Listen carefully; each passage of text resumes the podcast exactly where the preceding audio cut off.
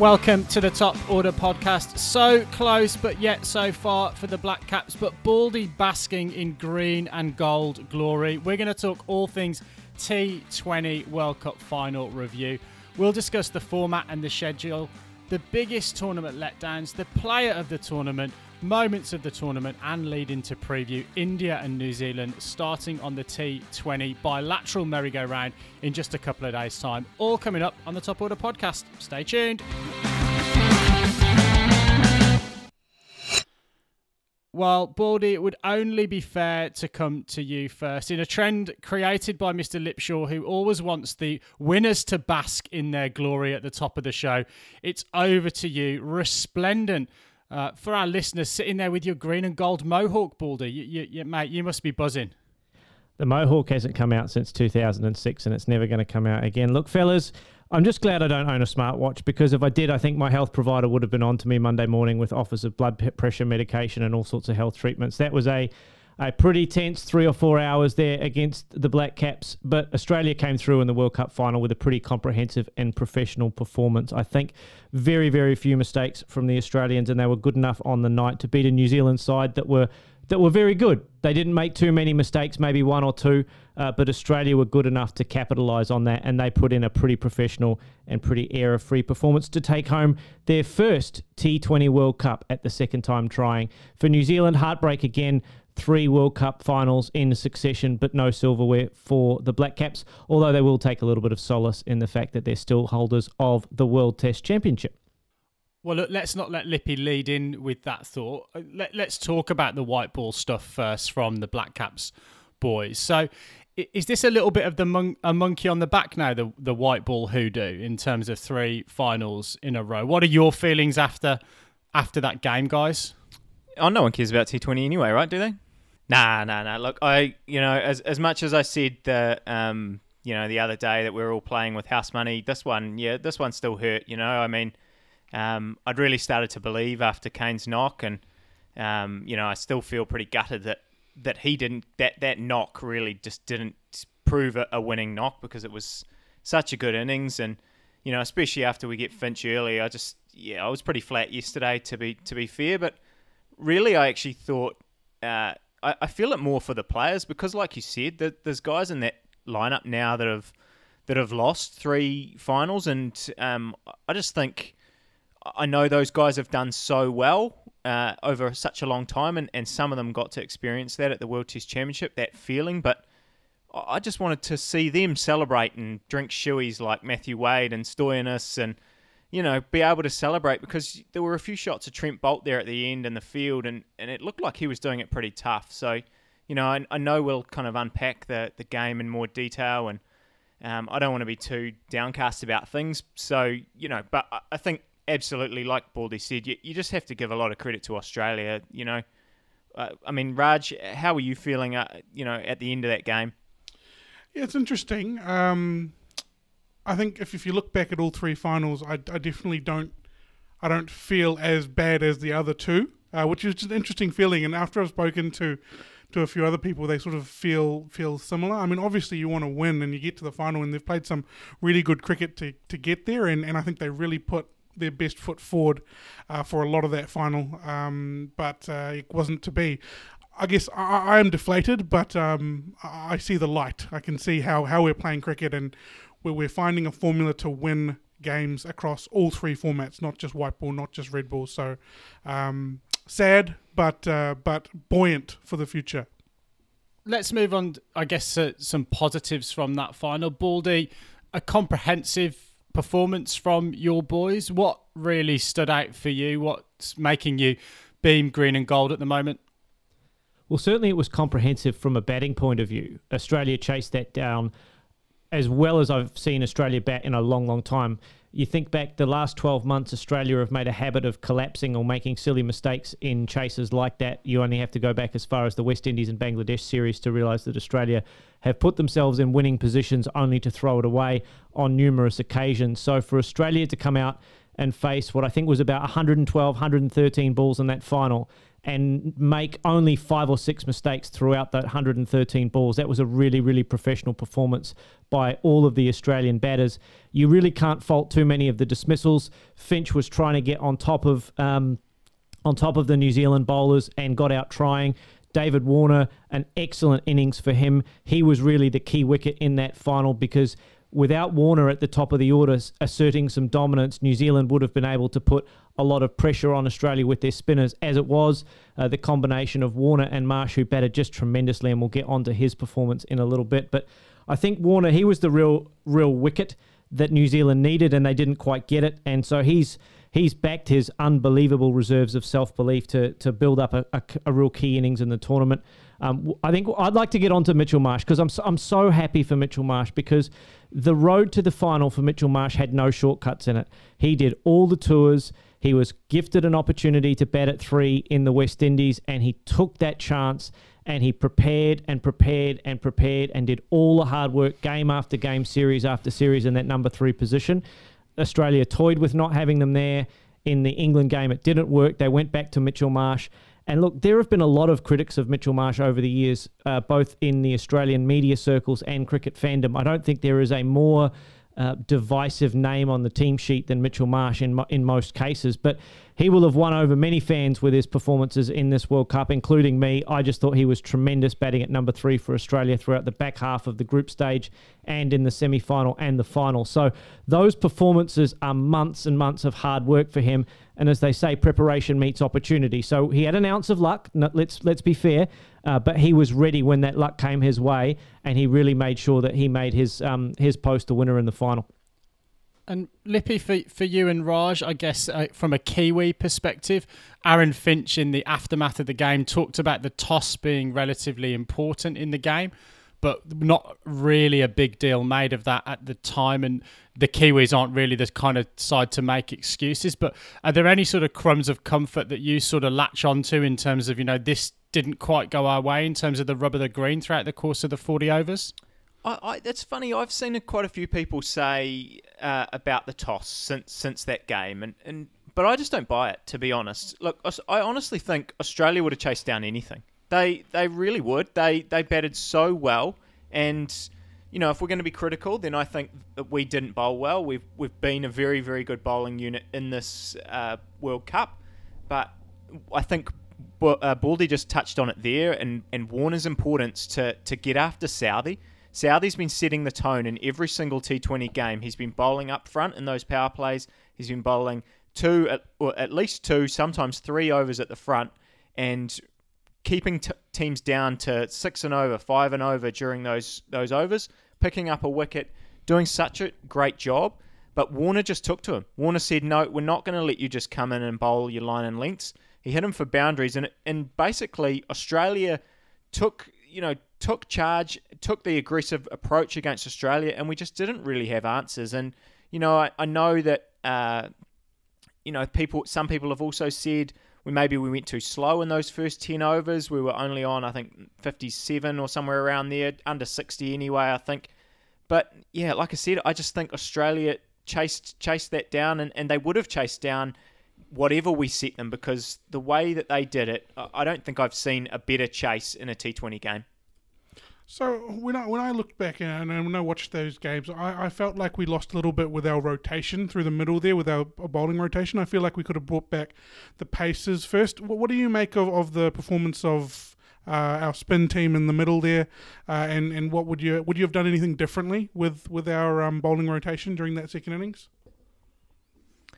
I, I don't. Well, aside from probably not bowling Jimmy Neesham, I, I, don't think that was the right time to try and bring him on um, in the eleventh over. I mean, um, but I, I think that was forced upon us because of what you said that the spin bowling, the spin two spin bowlers were a bit off, um, and I think to be fair, Santner's probably been off this whole tournament, um, like not by a huge, huge margin.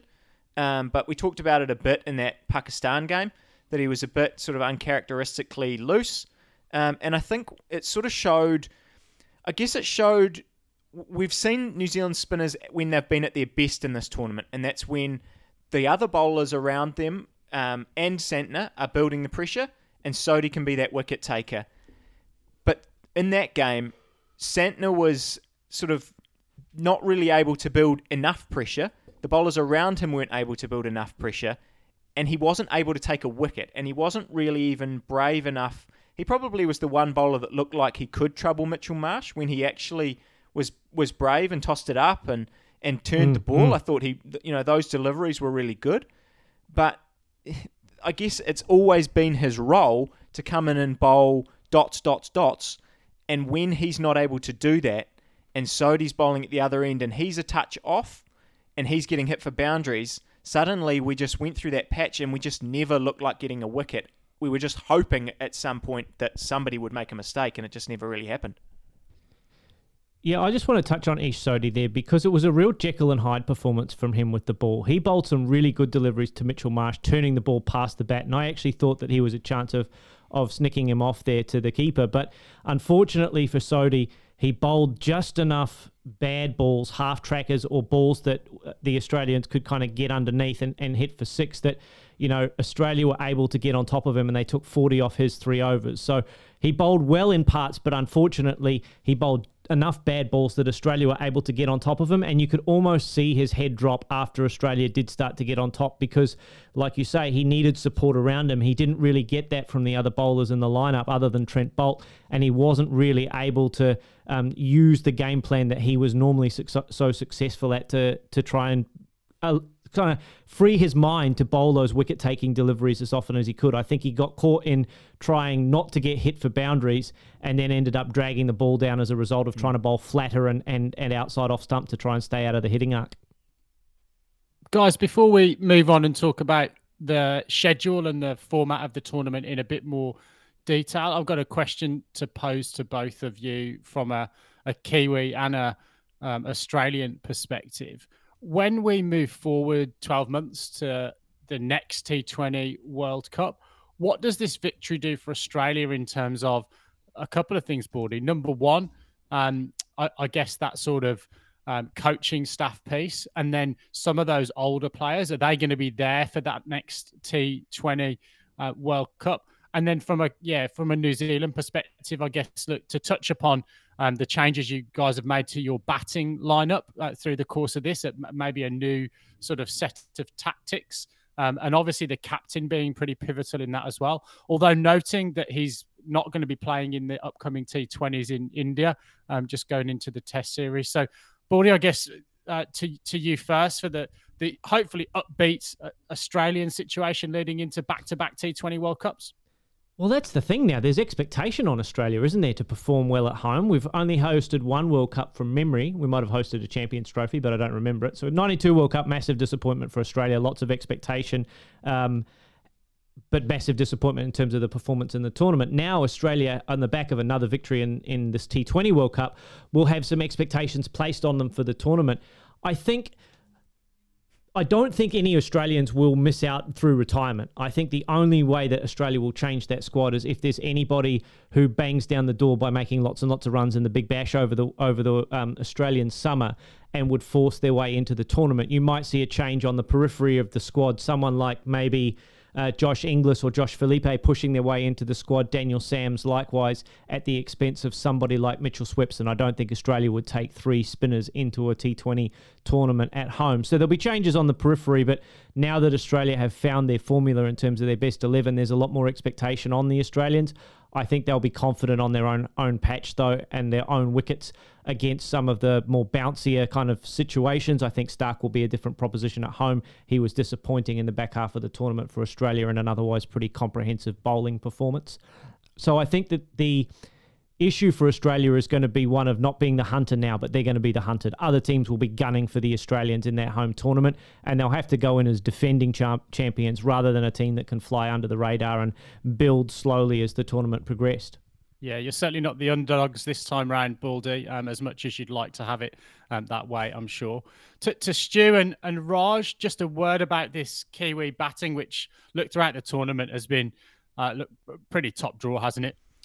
Uh, yeah, I mean, we've I think we've just sort of done what's been needed in all of those games, which is um, yeah, it's been it's been very uh, effective. And I mean, I was a bit worried that uh, you know, at, at 57 at, at the halfway point in that game, that uh, we were well behind the rate. But, you know, I, you touched on uh, players that uh, stood out and things that we want to, and sort of moments. I mean, Kane Williamson. I mean, uh, how how good was that, Raj? I mean, I talked to you before the evening beforehand, and I said I was a bit worried about Kane, you know, because we know that he can kind of catch up. It's sort of funny because you think that he's a guy that can just hit singles all the time, but he he's really struggled to do that in this tournament. He's been getting bogged down, taking up a lot of dot balls, and he actually did it again in this game.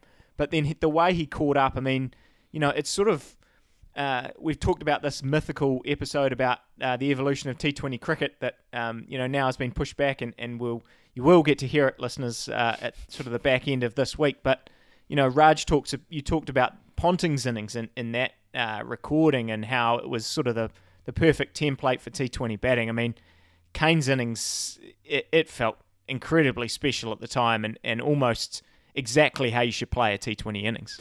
Yeah, I 100% agree. Kane Williamson was, was incredible. As you said, we did have a chat before the final uh, about how he's been struggling to start, and, and he did struggle to start, to be fair. But but when he got going, uh, to use a line of yours, Stu, boy oh boy, he um, he really uh, really showed us something special. Uh, I do want to point out uh, that the tactics they used around, you know, really targeting that fifth bowler, Maxwell, um, mm. and uh, Mitchell Marsh and then they really had that plan to go hard at Mitchell Stark. They knew where he was going to bowl in terms of keeping it full when he comes back for that second spell, and and they they got a little lucky, but um, you know, fortune favors the brave, as I'm sure that you guys heard the commentators saying over and over again. I do have a question. I'm going to throw it to Binksy because he hasn't had many answers to give during this because he's been hosting. What do you think, uh, on reflection, do you think that that missing Conway piece uh, what does that add to to this the spice of this final? Do you think it could have added runs? Do you think it would have made a difference at all? Yeah, I guess it's tough to say because realistically, the, the the replacement was a like for like replacement, wasn't it? In terms of um, an, an additional guy that that came into the batting order, um, that you know is to all intents and purposes and has been over the course of a period of time for, for New Zealand lately a top order batting option with the gloves. Um, I, I, guess it's probably just if you look at that order with Guptill, Mitchell, Williamson, then have Conway, then have Phillips, Neesham, and potentially um, the the bowlers, Santner, uh, uh etc. It probably just gives you that extra little crumb of comfort that you've got a guy who has burst onto the international scene over the course of the last 18 months and really showed that he, I think, is going to be a three format player for, for New Zealand for a long, long period of time. So, look, I don't think you can underestimate how well he would have um, potentially played uh, the spin of Zampa as well. Um, so, yeah, a lot made about those right handers in that batting lineup Guptill, Mitchell, uh, Williamson, Phillips, etc., and Seifert. Um, a, a left hander would have given you, I, I guess, an option to break up probably that spell. Um, of Zampas and m- might have made Australia do something different and, and dare I say it's stupid, like another over of Mitchell Marsh. So look, I, I think it could have been um, a difference. But I think you know you're always going to look back on those little things throughout the course of a tournament, and that's why you have 15 players in a squad. Um, and very rarely are you going to go a six or seven game campaign without having to change your personnel out. So we'll never, never know whether those Gunn & Moore gloves protected his uh, metacarpal uh, sufficiently enough or not. I think you've summed that up brilliantly. And, and when I look at the difference between the way the two teams batted, I think that that security blanket that, that we'll call Steve Smith uh, mm-hmm, in the Australian lineup just it just gave Mitchell Marsh that Mitchell Marsh that ability to go out there and really bat with intent, which we, we just did not do in those those first eight overs. I think there was twenty five dot balls in the first forty eight balls that were bowled in our innings, which which is a, a clear difference between um, us and the Australians. But look, if someone had told me at the start of the, the, the, game that we would have put up 170 in the first innings, I would have taken that every time. But um, yeah, you, you just can't take it away from the Australians. They played a incredibly faultless game, uh, especially in that second innings.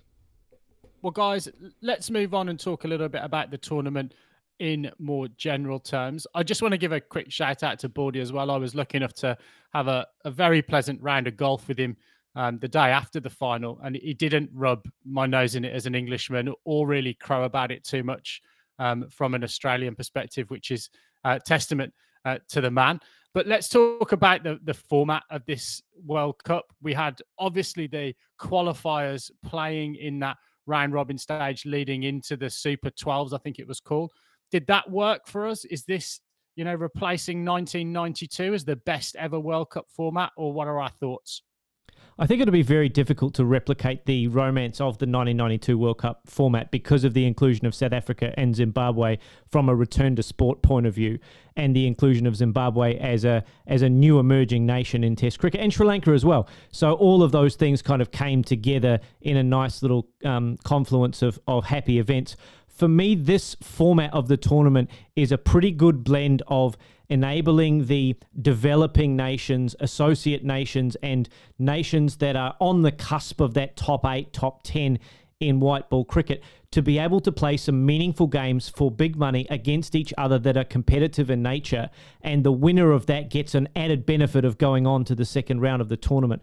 I think if we had Australia playing Oman, for example, or Australia playing Papua New Guinea, Papua New Guinea in the early stages of the tournament, that wouldn't have been good for cricket.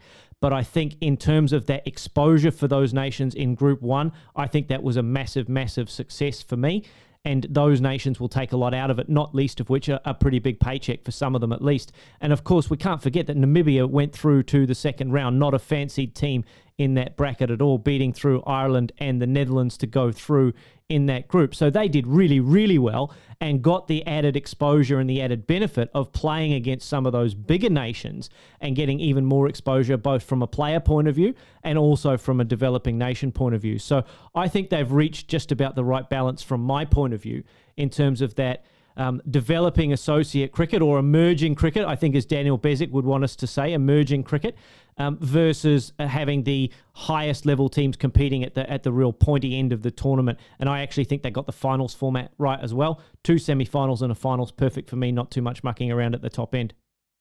Yeah, I'll just jump on the back of that to say um, I tend to agree with everything you've said. I mean, basically, the qualifiers puts those those you know the the emerging nations in the bright lights in front of a worldwide audience that they wouldn't otherwise get um, if that tournament was a month or so earlier. It sort of has to be then if you're going to actually try and grow the game and, and get the visibility. And I think the the criticism, I guess, when uh, there are more teams in a tournament, often the fans will say, "Oh, the tournament's way too long." But I think what this does is it gives the teams that potentially uh, you know, like a New, like a New Zealand, I'm going to say because we're one of the top nations now, but in Australia and and India, England, the the the you know the nations that are always in the back end of that tournament, if they don't, if their fans don't want to switch on for that tournament, they don't they, they don't have to. They can just enter it at the group stages.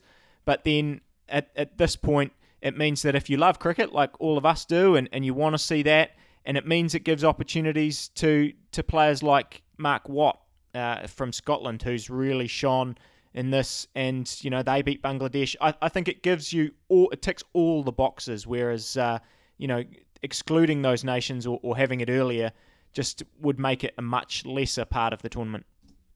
Yeah, I, I think for and look, please, when I make my second point here, this is not because England crashed out of the tournament. Um, so just bear that in mind. But I'll deliver the first bit first, and that is around the way that the tournament's scheduled. The only criticism I have, absolutely agree with everything you've both said about those emerging nations taking part um, almost in the tournament proper and having it so close together.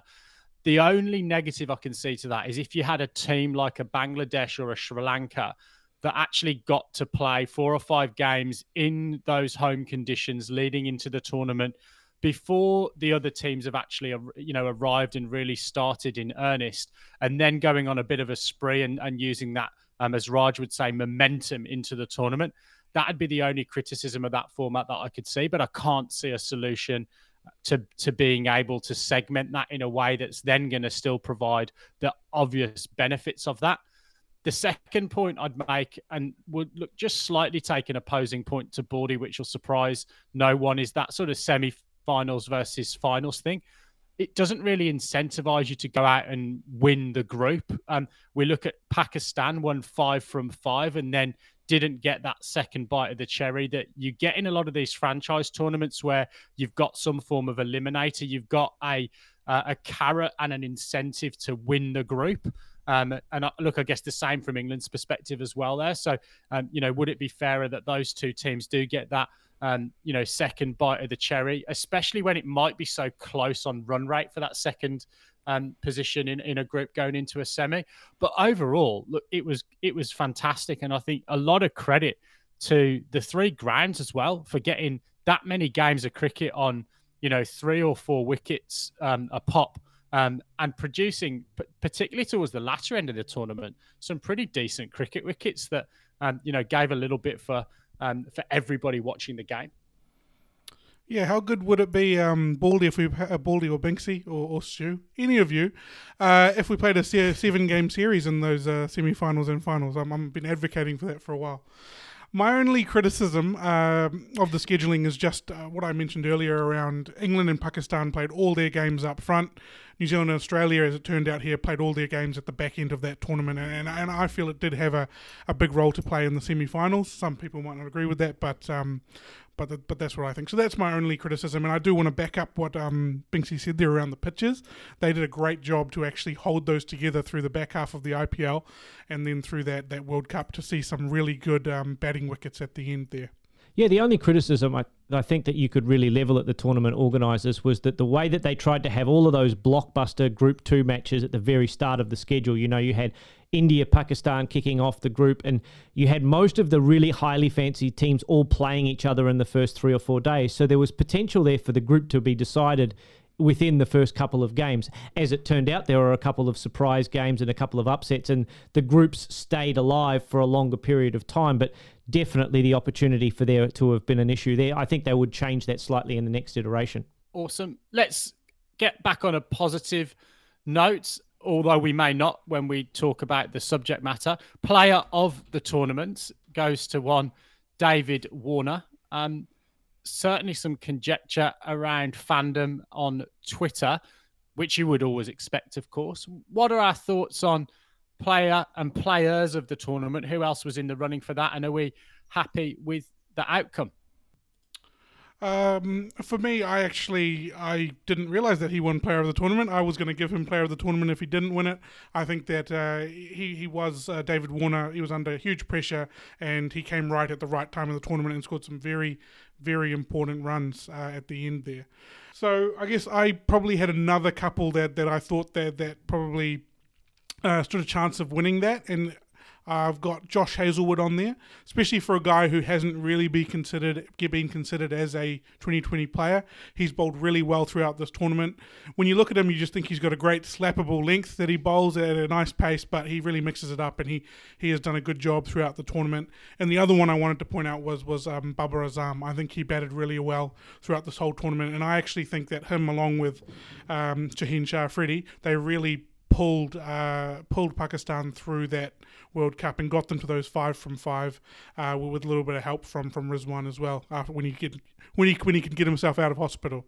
Yeah, geez, that was uh, those when you see that footage of uh, the or the photos of Rizwan, what an what an effort that was to to get to that semi final for a start and then to perform so well. And yeah, I mean, you touched on those two Pakistan players, just just brilliant, both of them. But I, I sort of tend to, and, and I know um, there's been a lot of sort of a lot of the chat around who should be the player of the tournament has been centered around some of some of those guys, and um, but I'm very much of the thinking that it, it should be a, a player that wins the tournament, um, unless unless someone is you know absolutely far and above everyone else, and um, yeah, I mean, actually, just just sidetracking on Hazlewood, it's a really great point that um, Baldy made around Mitchell Marsh. It's very similar to ha- Hazlewood.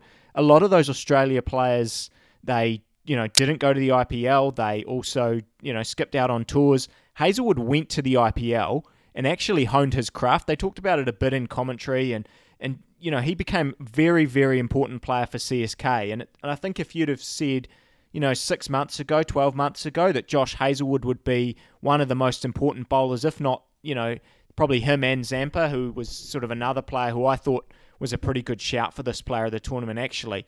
But if you'd have said Hazlewood was was one of the most important players for Australia, I think you, you know, people would have been quite surprised, even that, that he was going to be in that lineup ahead of Ashton Agar in the, you know, in these kind of conditions. So yeah, massive massive credit to him. Anyone else you want to put in there, Baldy? Well, I thought Adam Zampa was a little bit hard done by not to be mentioned in dispatches, at least for the player of the tournament. He was my player of the tournament, the highest wicket taker from Group 2 onwards. I thought he was Australia's best bowler, just shading out Josh Hazlewood, who was excellent, excellent, excellent. Particularly if you have a look at the key games against South Africa, which was a close game. Hazlewood unlocked that top order for South Africa just when they were looking to get um, to get going and he was excellent again in the final. Three for 16 off his four overs against New Zealand. Took three of the top four wickets to fall in that game. So, really, really big, important games. Josh Hazlewood was the go to man for Australia. Zampa, 13 wickets across his seven matches and an average of 12. The economy rate for me is the key 5.81 under six runs and over, under a runnable in T20 cricket is just excellent for a leg spin bowler. He bowled great wrong He bowled with great control. Really, really, really impressive. I think there are a lot of bowlers that that are also in that consideration. Hasaranga was a standout for Sri Lanka. Um, of course, you've got Trent Boult also took 13 wickets in the tournament from that Group 2 stage onwards, so we can't be leaving out Trent Boult in terms of mentioning him in dispatches. And of course, Shakib, before he before he left the tournament, was a, a key bowler as well. As as you say, though, batters win your games, bowlers win your tournaments, and Adam Zampa, I think, was the key bowler for Australia across all seven of their games, taking those 13 wickets at a great economy rate, um, backed up by Josh Hazlewood Hazlewood, who I thought was tremendous. Yeah, well, Baldy, I think before we move on from there, I don't know whether it was a little bit of a slip in the press conference, but uh, Aaron Finch actually said Adam Zampa, who would be my man of the tournament, um, in his post-match press conference. So probably just seeing a little bit as the Australian skipper's value to the side from his leg spinner. And yeah, look, we've pretty much mentioned everyone in dispatches there that made the ICC's official World T20 team of the tournament Warner, Buttler Azam, Asalanka, Aiden Markram, Moeen Ali, Hasaranga, we mentioned, Zampa, Hazlewood, Boult, and Nortje, with uh, Shaheen Shah Afridi, uh, 12th for um, the tournament. Let's go on to the top order podcast moment of the tournaments. Um, we don't have a title sponsor, so if you um, do want to put yourself in the esteemed company of DLF or um, Seat Tires, please uh, come forward. But what was our moment of the tournament, chaps, um, throughout this uh, extravaganza of cricket? There, there are a few that stand out for me, and, and I mean, from a purely New Zealand perspective, it's probably a, a toss up between, you know, uh, Bairstow touching the rope during that Neesham and, and Chris Jordan over because, and you know, that just kind of swung that game in our favour, and it was such a, a pivotal moment of that game, or, or just Kane's knock. I mean, the really sad thing for me about Kane's innings is that I'm never going to watch that again.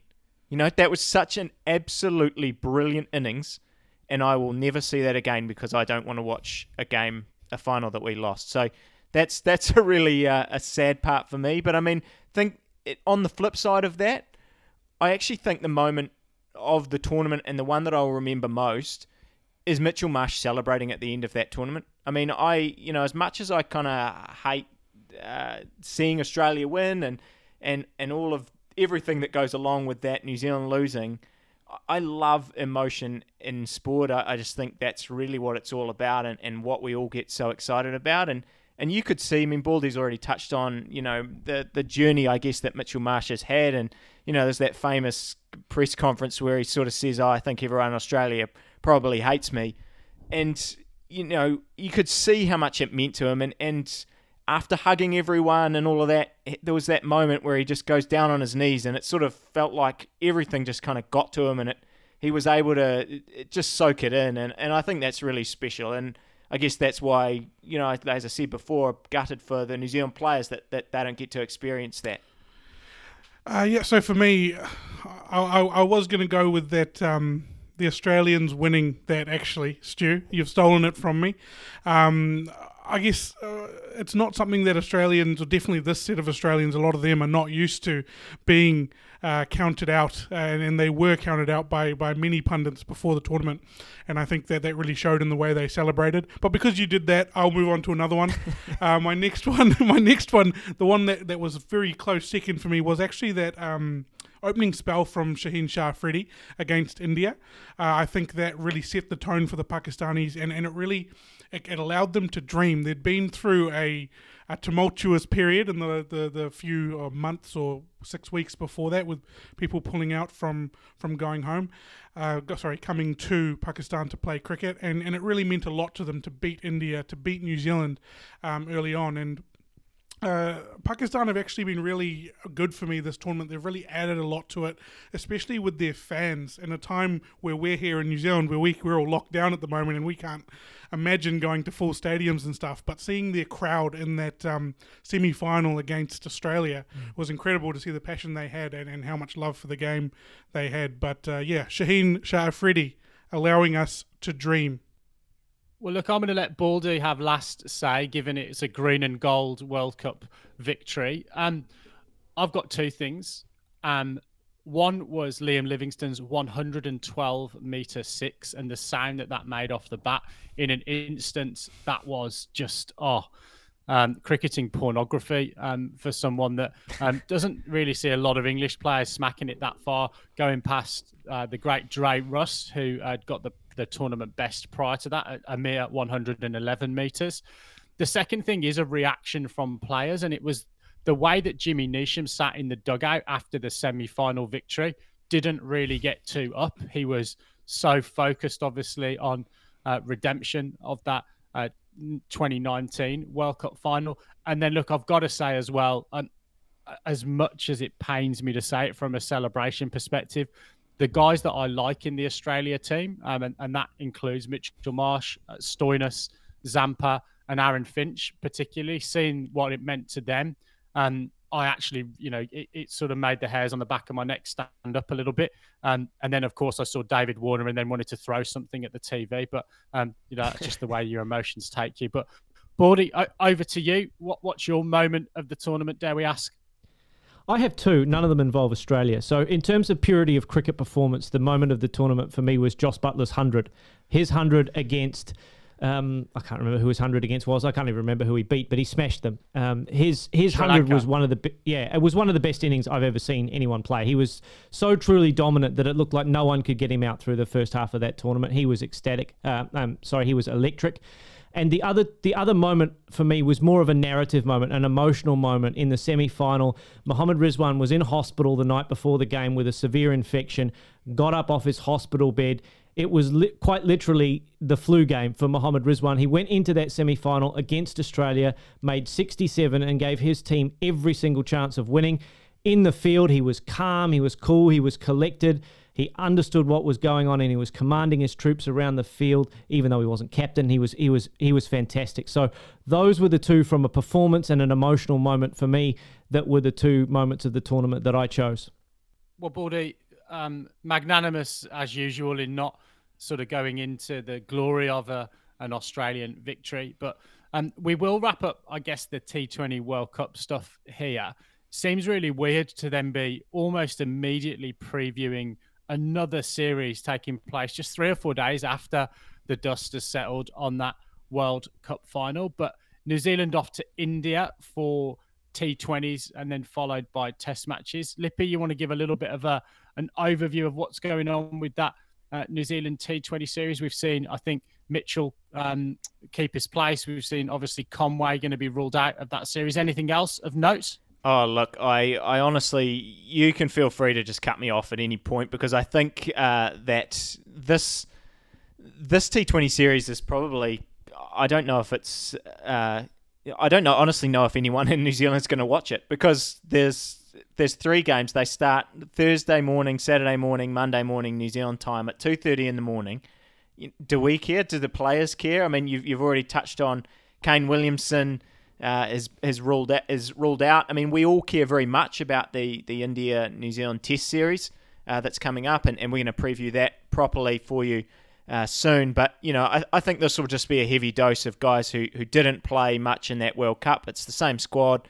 Um, Lockie Ferguson is back, so it'll be exciting to to hopefully see him back on the field. But you know, honestly, I just think you know enough about these meaningless games. You can you can wrap up the pod and, and let everyone stop running. Well, thanks, Lippy. Um, unexpected. Normally given a chance to talk about uh, New Zealand cricket, I've got an opportunity to go off and make a cup of tea. Um, I'm now actually forced into wrapping up the podcast, but we will leave it here. As Lippy alluded to, there's plenty more coming up in your feed. India New Zealand Test Series preview and our evolution of T20 cricket episode. A massive congratulations to Australia's men who win their first T20 silverware, and congratulations to Baldy as well, who hasn't rubbed our collective noses in it here at the Top Order podcast. But for tonight, it's good night and God bless from all of us here in Auckland at the Top Order podcast. See you soon. Good night.